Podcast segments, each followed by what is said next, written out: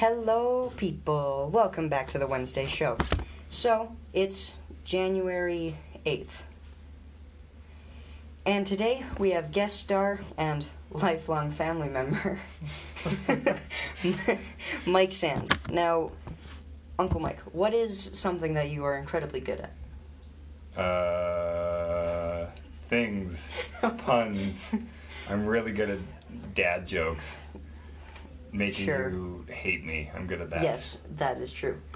But today's episode is on guitar. Oh, I'm good at that too. and we're going to be seeing we're going to be reading some guitar myths and seeing which ones are true and which ones are fake so to start it off beginners should start on acoustics Um, I mean, this one. So I used to work like as a sales guy, and this one. So I would promote acoustics for people just because it's less investment. It's Right. they're they're no better or worse, and especially like depending on what style of music you want to play. Like I learned on acoustic, but all I wanted to do was play heavy metal and like Jimi Right. Hendrix and stuff like that, right? So like the acoustic wasn't necessarily the instrument that I wanted, but you only need to buy the guitar. Whereas when you buy an electric, you got to buy the amp, you got to buy the cables, the tuners, the pedals. Yeah, exactly. So it's way more investment up up to, up front. But I think I think ultimately a guitar is a guitar. You know, acoustic or electric. um, as i was reading this one this next myth i thought it was great because you're big into music theory I am. Yeah, I'm a nerd. so this next myth is music theory ruins creativity Um, interestingly, it can. Yeah, it Oh. can inhibit it a little bit. Yeah, I know. I know some guys that are so focused on the rules, and actually, there's a there's a joke in the the town where I went to school. There's a joke that you need to spend eight years outside of school to finally become the musician you are, because you get so like embedded with what the rules are and how you know you have to do this, and you forget to just like Right. make music. Sometimes sometimes the appropriate thing to play is one note and that's it.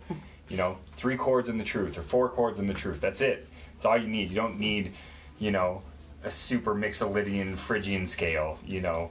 Um, yeah, it doesn't need to, music doesn't need to be complicated to be good. Right. all right so just a quick question how long have you been playing guitar for This is my 21st year of playing guitar. wow 21 years 21 years. I could Alright. be my guitar skill could be legal in the states. Jesus. That was bad. so, since you've been playing guitar for 21 years, you've probably had to restring your guitar lots. Many times, yeah. Yeah. And that's the question of this next myth. It is bad to restring guitars at the same time, so doing all the strings at once.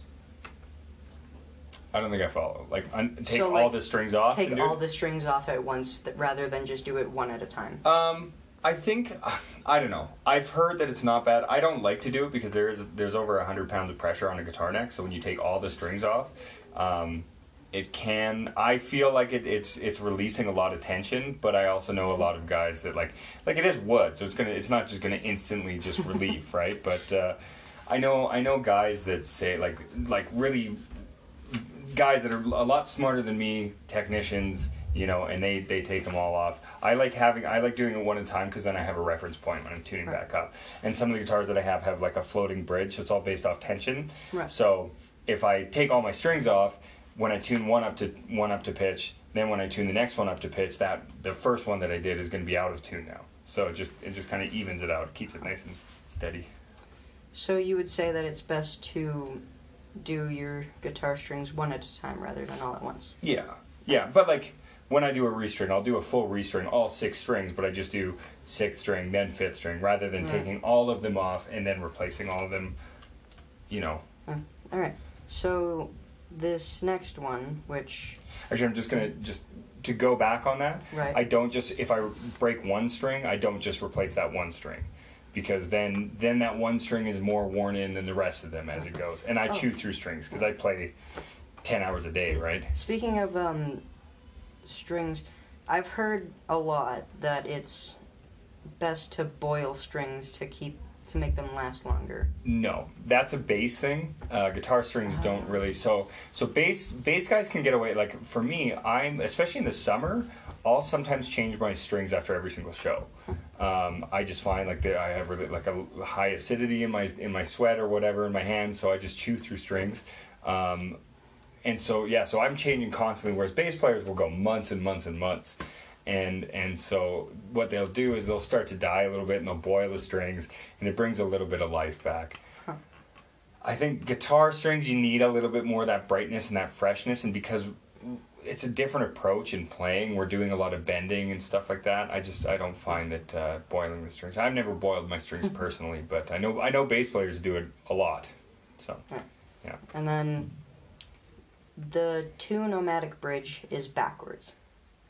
That one didn't make sense to me. So if we if you want to skip it, we can. Uh, yeah, I think Tune-o-matic bridges have three facing one way and three facing the other, so it doesn't really matter which way you Oh, okay. do it.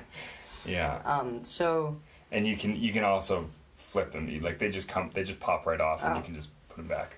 Huh. So yeah, because it's That's just it's basically sitting on two pegs.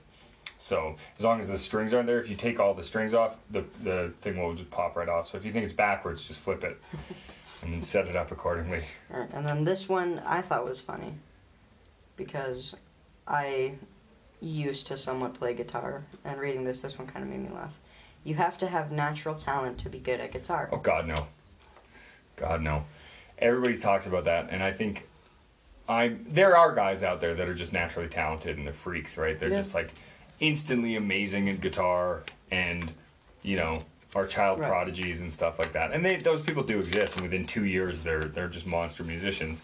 But uh, yeah, no, it's it's hard work. You know, you just practice, put the time in, put the hours in. Spend the time on the instrument. A friend of mine once said, "If you love the instrument, it'll love you back, and vice versa.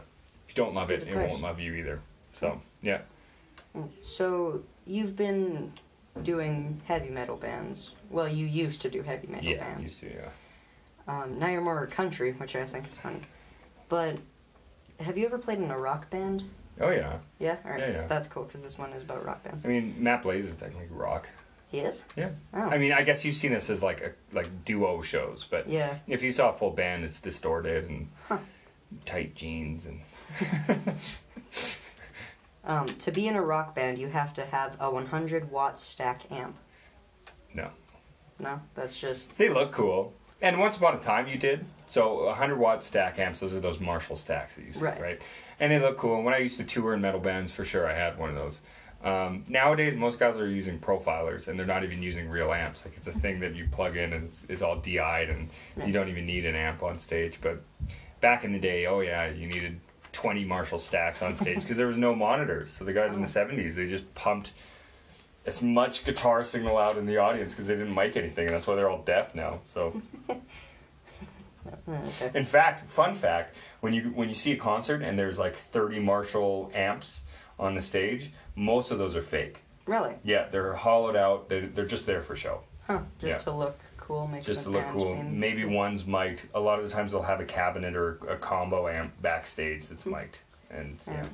So your tone is better if you have a fatter string. Yeah, this this one's age old. I think I think the string, the the tone is all in your hands. Really, it's how you play those notes more than anything else. Uh, this one comes from Stevie Ray Vaughan. He used to use 14 gauge strings, which is like incredible. Like I put nines on your guitar. Right. You know, that's like an incredibly thick gauge. I use tens usually. I used 11s for a while, but you just can't get those bends to work like they do.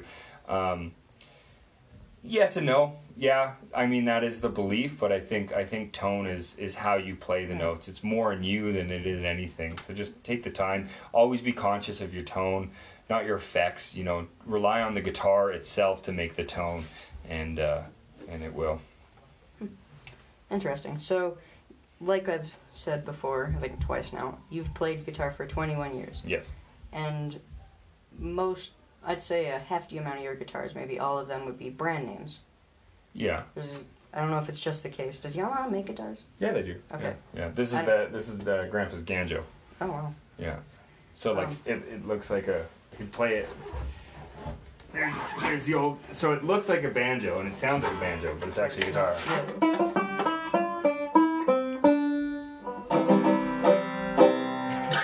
Make sure I won't get in trouble for that. You won't. Nice. I don't even think I have had four plays on my last podcast, so I don't think nobody. This podcast is dying. Um, but speaking of brand names, this next myth says it is a bad guitar if it is not a brand name. No. Flat out false. Yeah, when I was flat reading that, I was like, that's not true. Yeah. Um, a teacher of mine bought her son just like a black and white guitar, like the Barracuda, except it didn't have a brand name. It was just Costco guitar, Right. and said that it was basically the same as any other guitar because Mhm. brand name doesn't do anything; it just makes it look cool. Yep. And then this one's funny because you have huge hands, you monster. Well, they're not that big. Yes, actually. they are. They're just stretchy. They're just stretchy. Yeah, Are okay. you Gumby? Well, no, like I've just worked on my stretches, so I can I Oh, like can that. I can Alright. stretch. So on a piano, I can go from C to E. Oh, okay. So I have a minor tenth. 'Cause- but it's the stretch. It's not my fingers. My fingers. Your fingers are huge. Okay. You need big hands to play guitar. God no. God no. Would it help you though with like I mean, it does, but it's also the stretch, right? It's not. It's not even. It's not so much the length of your fingers. It's it's this, right? Being able to do this, and this is this is trained. It's just because, like, if you like, I I, I know that you guys can't see this, but what I'm doing is I'm holding up four fingers and stretching them as big as I can. That's more important than anything. But in, in a lot of cases, I'm not doing chords that are that big. Joe Pass, one of the legendary guitar, uh, jazz guitar players, he was like five feet tall, you know, tiny hands. And Django Reinhardt had only two fingers. He was a gypsy jazz guitar player, and he could No shred. Yeah, he had two fingers. That was it. He got in a fire when he was a kid in Dang. south of France and lost mobility of these two fingers. So he only ever played with two fingers. And uh, All right, so this last myth, we're running up on 11 minutes. So and we're then- gonna arm wrestle afterwards. Yeah, after tape this, it. we're gonna not well audio and Well, audio our struggle while we arm wrestle. yeah. It's gonna sound weird. Just a bunch of grunts and like, oh, I hate you. ah." That's gonna go well with my podcast. right? So People are we're gonna be like, what are they really Yeah. doing in there? One of my listener, their parents just walks by, all they hear is just ah ah. The parents be like, "What are you listening to?" Feel right, the burn! So if you have your phone, then we can record it if you want. No, it's fine. Okay. I'll just do this. So the last myth is skill is measured by how long you've been a guitarist, not how much No. you play. No, not at all. It's all the hours, and not even that. It has nothing to do with it. Skill, skill is nothing as well because uh, it's so subjective. It's artistry, right? So one of my favorite quotes of all time. I was comparing myself to Brent Mason, who's this big session musician out of Nashville, and uh, a friend of mine said, "Well, who's better? Is is Van Gogh better than uh, Da Vinci? You know, like it's different. You can't compare. You know." So, and it's it's the same thing. I used to get so caught up in that. And guitars, it's an art form. It's not. So many people think about it as a competition. Oh, I'm better than that guy. I can play faster. I can play harder.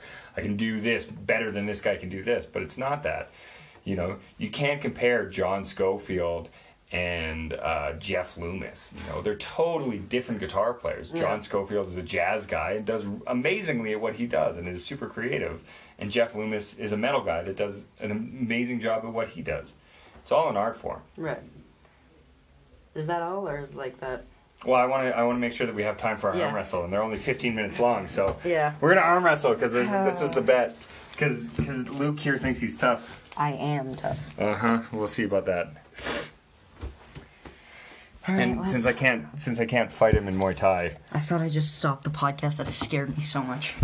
okay, Jesus, you're a Goliath. we're gonna have to put this over here. S- Hit save. Oh, we just so- paused it. Yeah. Okay. Okay, so I hit a button because I'm stupid. Okay, That would have helped me in my last podcast. I was like 14 minutes in, and then it ended, and I had to restart it all. Okay. there you go. Okay, so on the count of three, one, Two. two, three. That's it. I'm not Give it- joked. go I'm not as hard as you can. You are. This is. I'm pushing into the table. You're pushing as hard as you can. Yes. Okay, so here's the secret if you want to be able to I know it. you gotta go with that, and No, you got to keep your chin. You got to keep your elbow down. So here's a lot of guys will do this so that you like. Right. So well, keep trying. So you do this. do you want to try lefty? no, it might be worse with my left. Me too. I have a I have a terrible elbow, so you might win this one. Nice. Okay, three, two, one. You know what? Let's try this. I'll just do two fingers. So three, two, one. So the real secret is you need to bend the person's arm into you. All right. Okay. Well, as you all heard, aside from just the random grunts and his words of wisdom, He sucks at arm wrestling. you shush. Mike wins this round, and we've come up on our 15 minute mark. So you know what that means. Until next Wednesday, that has been the Wednesday show. Peace out.